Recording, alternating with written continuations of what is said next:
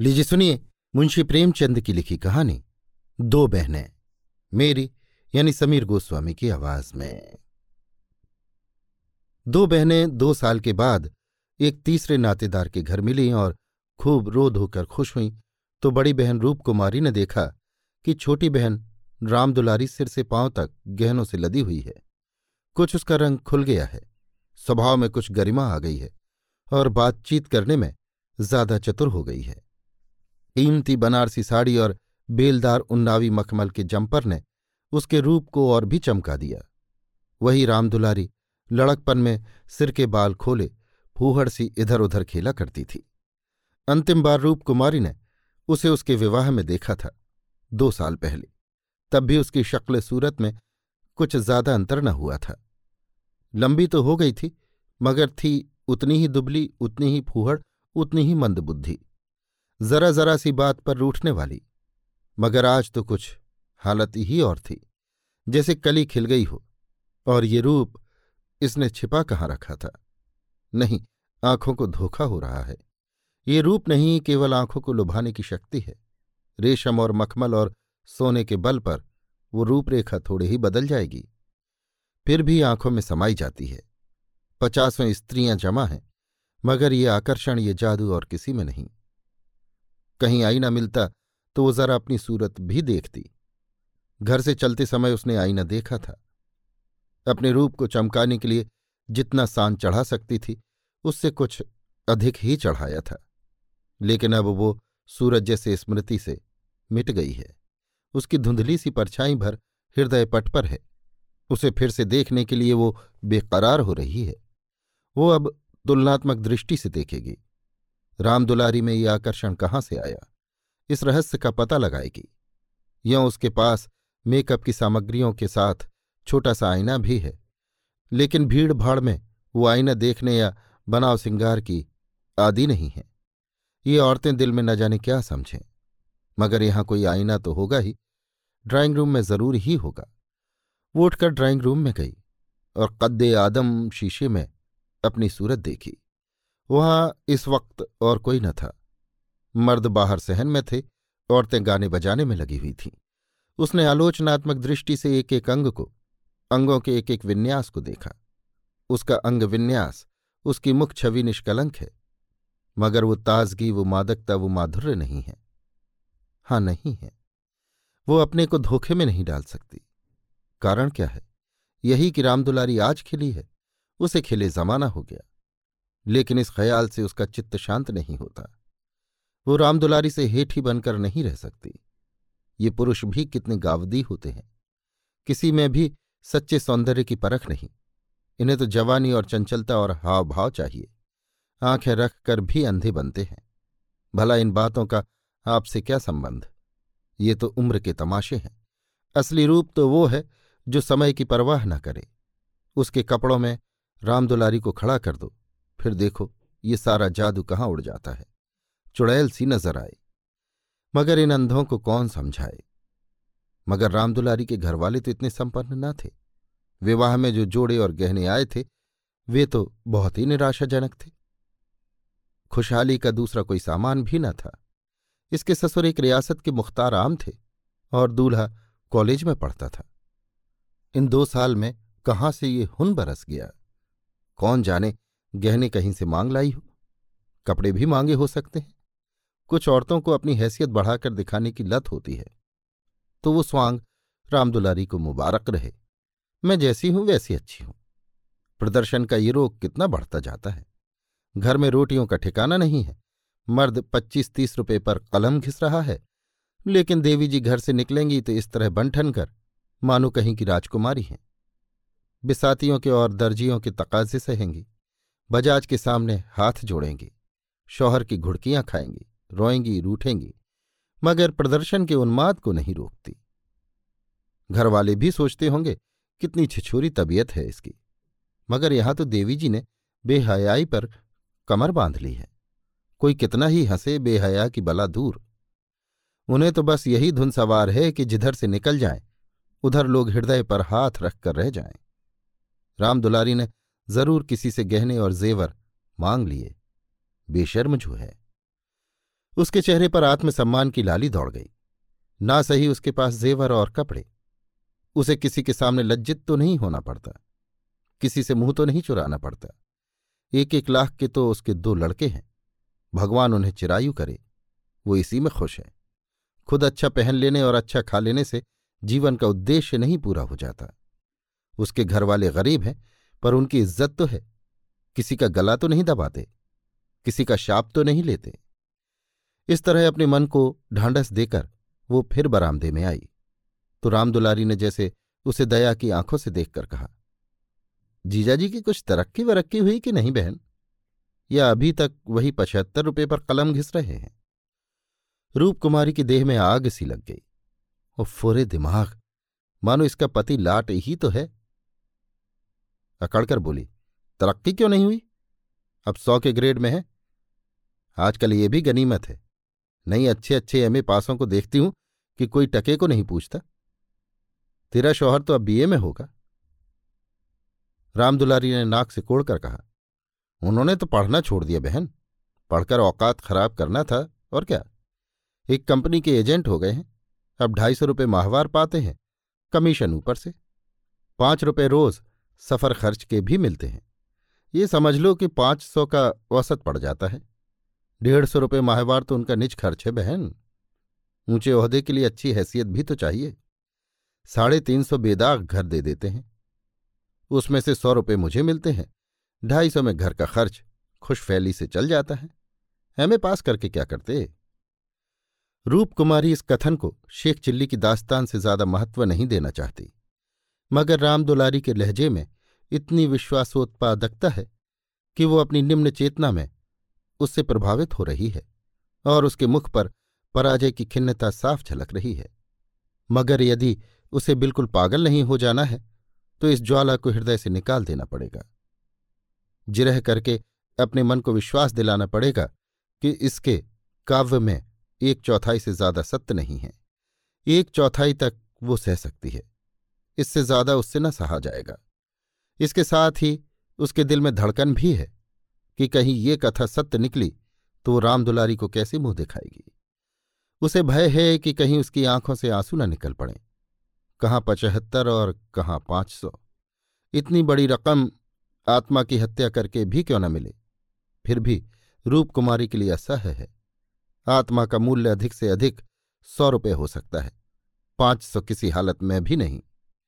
उसने परिहास के भाव से पूछा, जब एजेंटी में इतना वेतन और भत्ता मिलता है तो ये सारे कॉलेज बंद क्यों नहीं हो जाते? हज़ारों लड़के क्यों अपनी ज़िंदगी खराब करते हैं? रामदुलारी बहन के खिसियानेपन का आनंद उठाती हुई बोली, बहन तुम यहाँ भूल कर रही हो। एमए तो सभी पास हो सकते हैं, मगर एजेंटी ब्रिले ही किसी को आती है। ये तो ईश्वर की देन है।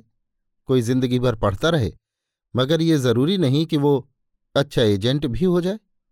रुपए पैदा करना दूसरी बात है। आलिम फाजिल हो जाना दूसरी बात। अपने माल की श्रेष्ठता का विश्वास पैदा कर देना, ये दिल में जमा देना कि इससे सस्ता और टिकाऊ माल बाज़ार में मिल ही नहीं सकता, आसान काम नहीं है। एक से एक घाघों से उनका साबका पड़ता है। बड़े बड़े राजाओं और रईसों का मत फेरना पड़ता है। तब जाके कहीं माल बिकता है। मामूली आदमी तो राजाओं और नवाबों के सामने ही न जा सके। पहुँच ही न हो। और किसी तरह पहुँच भी जाए तो जबान न खुले। पहले पहले तो इन्हें भी झिझक हुई थी, मगर अब तो इस सागर के मगर हैं। अगले साल तरक्की होने वाली है। रूप कुमारी की धमनियों में रक्त की गति जैसे बंद हुई जा रही है। निर्दयी आकाश गिर क्यों नहीं पड़ता? पाषाण हृदय धरती फट क्यों नहीं जाती? ये कहाँ का न्याय है कि रूप कुमारी जो रूपवती है, तमीजदार है, सुघड़ है, पति पर जान देती है, बच्चों को प्राणों से ज़्यादा चाहती है थोड़े में गृहस्थी को इतने अच्छे ढंग से चलाती है। उसकी तो ये दुर्गति और ये घमंडिन, बदतमीज, विलासनी, चंचल, मुँह फट छोकरी, जो अभी तक सिर खोले घूमा करती थी, रानी बन जाए।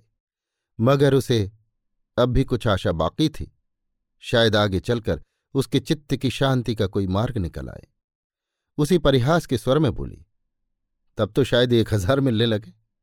एक हज़ार तो नहीं, पर छह सौ में संदेह नहीं। कोई आँखों का अंधा मालिक फंस गया होगा? व्यापारी आँखों के अंधे नहीं होते, दीदी। उनकी आँखें हमारी तुम्हारी आँखों से कहीं तेज होती हैं। जब तुम उन्हें छह हज़ार कमा कर दो, तब कहीं छह सौ मिले। जो सारी दुनिया को चराए, उसे कौन बेवकूफ़ बनाएगा?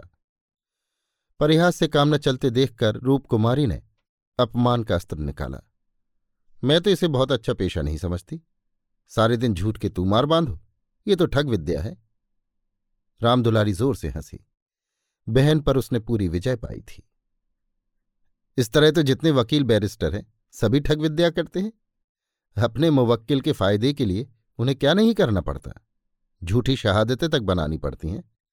मगर उन्हीं वकीलों और बैरिस्टरों को हम अपना लीडर कहते हैं, उन्हें अपनी कौमी सभाओं का प्रधान बनाते हैं, उनकी गाड़ियाँ खींचते हैं, उन पर फूलों और अशरफियों की वर्षा करते हैं। उनके नाम से सड़कें, प्रतिमाएँ और संस्थाएँ बनाते हैं। आजकल दुनिया पैसा देखती है। आजकल ही क्यों? हमेशा से धन की यही महिमा रही है। पैसे कैसे आए, ये कोई नहीं देखता। जो पैसे वाला है, उसी की पूजा होती है।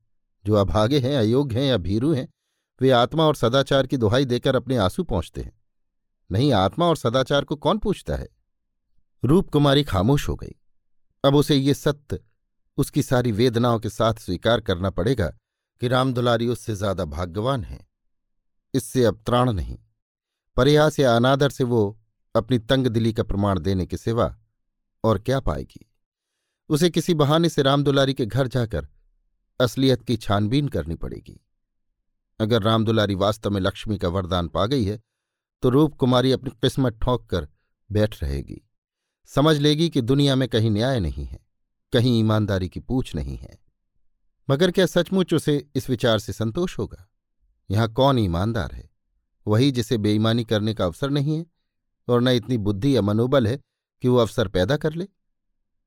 उसके पति पचहत्तर रुपए पाते हैं, पर क्या दस बीस रुपए और ऊपर से मिल जाए तो वो खुश होकर ले न लेंगे? उनकी ईमानदारी और सत्यवादिता उसी समय तक है, जब तक अवसर नहीं मिलता। जिस दिन मौका मिला, सारी सत्यवादिता धरी रह जाएगी। और क्या रूप कुमारी में इतना नैतिक बल है कि वो अपने पति को हराम का माल हजम करने से रोक दे? रोकना तो दूर की बात है, वो प्रसन्न होगी। शायद पतिदेव की पीठ ठोकेगी। अभी उनके दफ्तर से आने के समय वो मन मारे बैठी रहती है।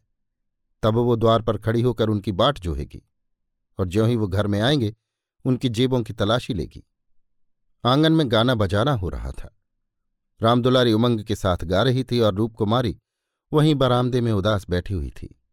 न जाने क्यों उसके सिर में दर्द होने लगा था। कोई गाए कोई नाचे, उसे प्रयोजन नहीं। वो तो अभागिन है। रोने के लिए पैदा की गई है। नौ बजे रात को मेहमान रुखसत होने लगे। रूपकुमारी भी उठी। इक्का मंगवाने जा रही थी कि रामदुलारी ने कहा, इक्का मंगवा कर क्या करोगी बहन? मुझे लेने के लिए कार आती होगी। चलो, दो चार दिन मेरे यहाँ रहो, फिर चली जाना। मैं जीजाजी को कहला भेजूँगी, तुम्हारा इंतज़ार न करें। रूपकुमारी का ये अंतिम अस्त्र भी बेकार हो गया। रामदुलारी के घर जाकर हालचाल की टोह लेने की इच्छा गायब हो गई।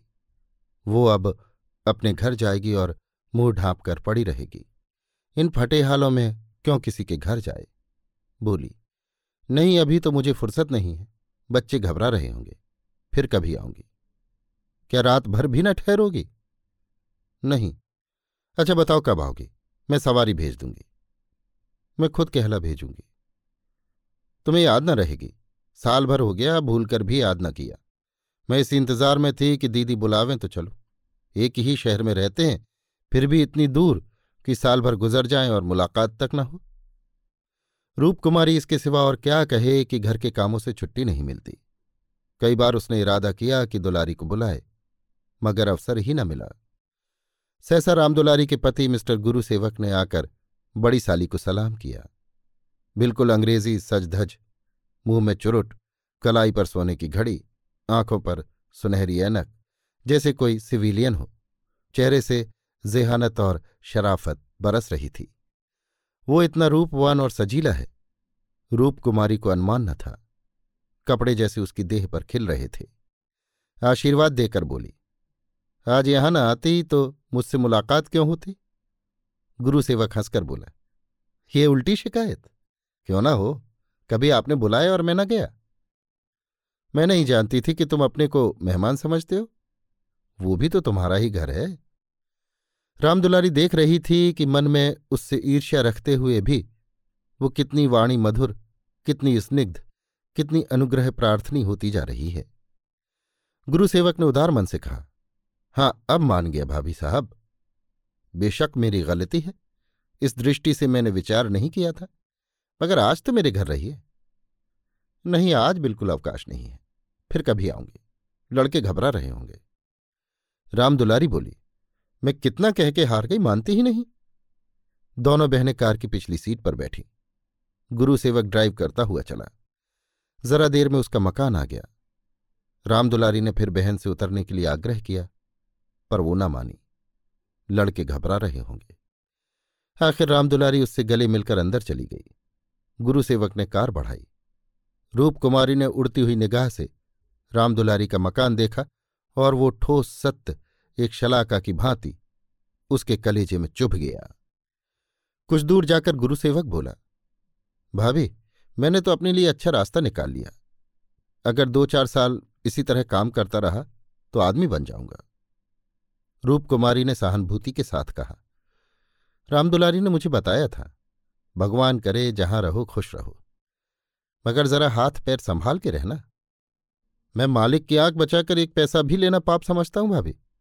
दौलत का मज़ा तो तभी है जब ईमान सलामत रहे। ईमान खोकर पैसे मिले तो क्या? मैं ऐसी दौलत को त्याज्य समझता हूँ।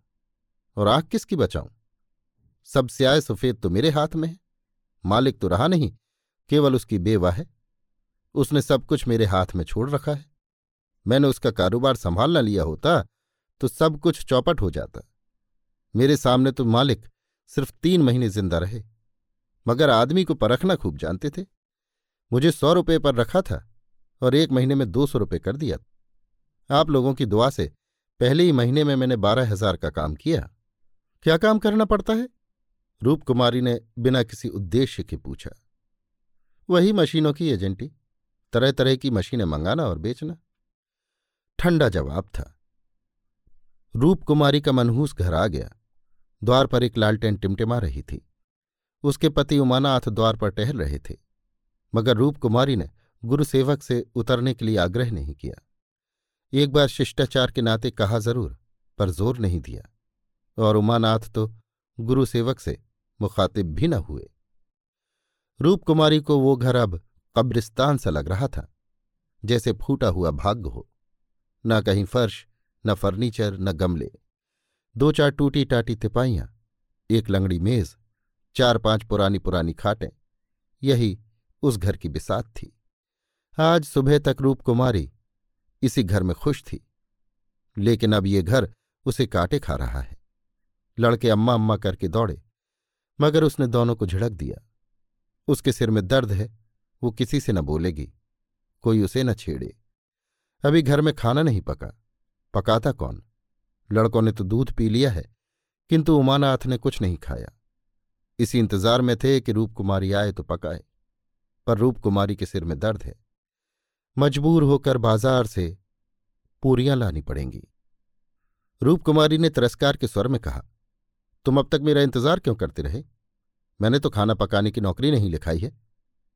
और जो रात को वहीं रह जाती? आखिर तुम कोई महाराजन क्यों नहीं रख लेते? क्या ज़िंदगी भर मुझी को पीसते रहोगे? उमानाथ ने उसकी तरफ़ आहत विस्मय की आँखों से देखा। उसके बिगड़ने का कोई कारण उनकी समझ में न आया। रूपकुमारी से उन्होंने हमेशा निरापद सहयोग पाया है। निरापद ही नहीं, सहानुभूतिपूर्ण भी। उन्होंने कई बार उससे महाराजन रख लेने का प्रस्ताव खुद किया था। पर उसने बराबर यही जवाब दिया कि आखिर मैं बैठे बैठे क्या करूँगी? चार पाँच रुपए का खर्च बढ़ाने से क्या फ़ायदा? ये पैसे तो बच्चों के मक्खन में खर्च होते हैं। और आज वो इतनी निर्ममता से उलाहना दे रही है, जैसे गुस्से में भरी हो। अपनी सफ़ाई देते हुए बोले, महाराजन, रखने के लिए तो मैंने खुद तुमसे कई बार कहा। तो लाकर रख क्यों न दिया? मैं उसे निकाल देती तो कहते हाँ ये गलती हुई। तुमने कभी सच्चे दिल से नहीं कहा? रूप कुमारी ने और भी प्रचंड होकर कहा, तुमने केवल मेरा मन लेने के लिए कहा। मैं ऐसी भोली नहीं हूँ कि तुम्हारे मन का रहस्य न समझूं। तुम्हारे दिल में कभी मेरे आराम का विचार आया ही नहीं। तुम तो खुश थे कि अच्छी लौंडी मिल गई, एक रोटी खाती और चुपचाप पड़ी रहती है। महज खाने और कपड़े पर। ये भी जब घर की जरूरतों से बचे। पचहत्तर रुपलियाँ लाकर मेरे हाथ पर रख देते हो और सारी दुनिया का खर्च। मेरा दिल जानता है मुझे कितनी कतर व्योत करनी पड़ती है। क्या पहनूं और क्या ओढ़ूं? तुम्हारे साथ ज़िंदगी खराब हो गई। संसार में ऐसे मर्द भी हैं जो स्त्री के लिए आसमान के तारे तोड़ लाते हैं। गुरु सेवक ही को देखो, दूर क्यों जाओ? तुमसे कम पढ़ा है, उम्र में तुमसे कहीं कम है, मगर पाँच सौ का महीना लाता है और रामदुलारी रानी बनी बैठी रहती है। तुम्हारे लिए ही पचहत्तर रुपये बहुत हैं। राण माण में ही मगन, तुम नाहक मर्द हुए। तुम्हें तो औरत होना चाहिए था। औरतों के दिल में कैसे कैसे अरमान होते हैं। मगर मैं तो तुम्हारे लिए घर की मुर्गी का बासी साग हूँ। तुम्हें तो कोई तकलीफ़ होती नहीं। तुम्हें तो कपड़े भी अच्छे चाहिए, खाना भी अच्छा चाहिए। क्योंकि पुरुष हो, बाहर से कमा कर लाते हो। मैं चाहे जैसे रहूँ तुम्हारी बला से। वागबाणों का ये सिलसिला कई मिनट तक जारी रहा और उमानाथ चुपचाप सुनते रहे। अपनी जान में उन्होंने रूप कुमारी को शिकायत का कभी मौका नहीं दिया। उनका वेतन कम है, ये सत्य है, पर ये उनके बस की बात तो नहीं। वो दिल लगाकर अपना काम करते हैं, अफसरों को खुश रखने की सदैव चेष्टा करते हैं। इसी साल बड़े बाबू के छोटे सुपुत्र को छह महीने तक बिना नागा पढ़ाया, इसीलिए तो कि वो प्रसन्न रहें। अब वो और क्या करें? रूपकुमारी की खफगी का रहस्य वो समझ गए। अगर गुरु सेवक वास्तव में पाँच सौ रुपये लाता है तो बेशक वो भाग्य का बली है। लेकिन दूसरों की ऊँची पेशानी देखकर अपना माथा तो नहीं फोड़ा जाता। किसी संयोग से उसे ये अवसर मिल गया, मगर हरेक को तो ऐसे अवसर नहीं मिलते। वो इसका पता लगाएँगे कि सचमुच उसे पाँच सौ ही मिलते हैं या महज डींग है। और मान लिया कि पाँच सौ मिलते हैं तो क्या इससे रूप कुमारी को ये हक है कि वो उनको ताने दे? और उन्हें जलीकटी सुनाए अगर इसी तरह वो भी रूप कुमारी से ज़्यादा रूपवती और सुशीला रमणी को देखकर रूप कुमारी को कोसना शुरू करे तो कैसा हो? रूप कुमारी सुंदरी है, मृदुभाषणी है, त्यागमयी है, लेकिन इससे बढ़कर सुंदरी, मृदुभाषणी, त्यागमयी देवियों से दुनिया खाली नहीं है। तो क्या इस कारण वो रूप कुमारी का अनादर करें? एक समय था जब उनकी नज़रों में रूप कुमारी से ज़्यादा रूपवती रमणी संसार में न थी। लेकिन वो उन्माद कब का शांत हो गया। भावुकता के संसार से वास्तविक जीवन में आए, उन्हें एक युग बीत गया। अब तो विवाहित जीवन का उन्हें काफ़ी अनुभव हो गया है। एक को दूसरे के गुण दोष मालूम हो गए हैं। अब तो संतोष ही में उनका जीवन सुखी रह सकता है। मगर रूप कुमारी समझदार होकर भी इतनी मोटी सी बात नहीं समझती। फिर भी उन्हें रूप कुमारी से सहानुभूति ही हुई। वो उदार प्रकृति के आदमी थे और कल्पनाशील भी। उसकी कटु बातों का कुछ जवाब न दिया। शरबत की तरह पी गए। अपनी बहन के ठाठ देखकर एक क्षण के लिए रूप कुमारी के मन में ऐसे निराशाजनक, अन्यायपूर्ण, दुखद भावों का उठना बिल्कुल स्वाभाविक है। रूप कुमारी कोई सन्यासनी नहीं, विरागनी नहीं कि हर दशा में अविचलित रहे। इस तरह अपने मन को समझाकर उमानाथ ने गुरु सेवक के विषय में तहकीकात करने का संकल्प किया। एक सप्ताह तक रूपकुमारी मानसिक अशांति की दशा में रही। बात बात पर झुंझलाती, लड़कों को डांटती, पति को कोसती, अपने नसीबों को रोती। घर का काम तो करना ही पड़ता था, लेकिन अब इस काम में उसे आनंद न आता था। बेगार सी टालती थी। घर की जिन पुरानी धुरानी चीज़ों से उसका आत्मीय संबंध सा हो गया था, जिनकी सफ़ाई और सजावट में वो व्यस्त रहा करती थी, उनकी तरफ़ अब आँख उठाकर भी न देखती। घर में एक ही खिदमतगार था। उसने जब देखा बहू जी घर की तरफ़ से खुद ही लापरवाह हैं तो उसे क्या गरज थी कि सफ़ाई करता। जो चीज़ जहाँ पड़ी थी, वहीं पड़ी रहती। कौन उठाकर ठिकाने से रखे? बच्चे माँ से बोलते डरते थे, और उमानाथ तो उसके साय से भागते थे। जो कुछ सामने थाली में आ जाता, उसे पेट में डाल लेते और दफ्तर चले जाते। दफ्तर से लौटकर दोनों बच्चों को साथ ले लेते और कहीं घूमने निकल जाते। रूपकुमारी से कुछ कहना बारूद में दिया सलाई लगाना था। हाँ उनकी ये तहकीकात जारी थी। एक दिन उमानाथ दफ्तर से लौटे तो उनके साथ गुरुसेवक भी थे। रूपकुमारी ने आज कई दिनों के बाद परिस्थिति से सहयोग कर लिया था और इस वक्त झाड़न लिए कुर्सियाँ और तिपाइयाँ साफ़ कर रही थी कि गुरुसेवक ने अंदर पहुंचकर सलाम किया। रूपकुमारी दिल में कट गई। उमानाथ पर ऐसा क्रोध आया कि उनका मुँह नोच ले। इन्हें लाकर यहाँ क्यों खड़ा कर दिया? न कहना, न सुनना, बस बुला लाए। उसे इस दशा में देखकर गुरुसेवक दिल में क्या कहता होगा? मगर इन्हें अक्ल आई ही कब थी? वो अपना पर्दा ढांकती फिरती है और आप उसे खोलते फिरते हैं। जरा भी लज्जा नहीं। जैसे बेहयाई का बाना पहन लिया है। बरबस उसका अपमान करते हैं। न जाने उसने उनका क्या बिगाड़ा है। आशीर्वाद देकर कुशल समाचार पूछा और कुर्सी रख दी। गुरुसेवक ने बैठते हुए कहा, आज भाई साहब ने मेरी दावत की है। मैं उनकी दावत पर तो ना आता, लेकिन जब उन्होंने कहा, तुम्हारी भाभी का कड़ा तकाजा है, तब मुझे समय निकालना पड़ा था। रूपकुमारी ने बात बनाई। घर का कलह छिपाना पड़ा।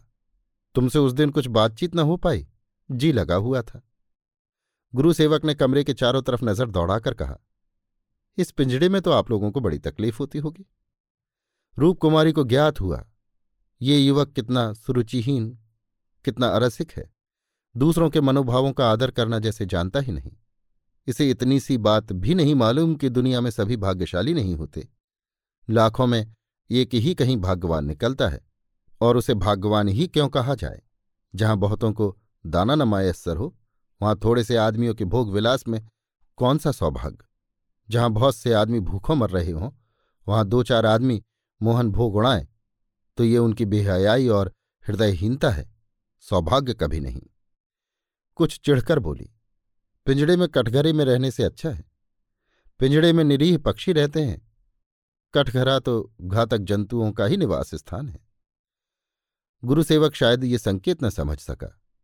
बोला, मेरा तो इस घर में दम घुट जाए। मैं आपके लिए अपने घर के पास ही एक मकान ठीक करा दूँगा, खूब लंबा चौड़ा। आपसे कुछ किराया न लिया जाएगा। मकान हमारी मालकिन का है। मैं भी उसी के एक मकान में रहता हूँ। सैकड़ों मकान है उनके पास, सैकड़ों। सब मेरे अख्तियार में है। जिसे जो मकान चाहूँ दे दूँ। मेरे अख्तियार में है।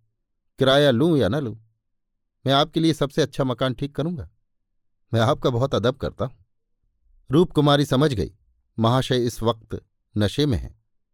जब ही यों बहक रहे हैं। अब उसने गौर से देखा तो उनकी आँखें सिकुड़ गई थीं। गाल कुछ फूल गए थे। जबान भी लड़खड़ाने लगी थी।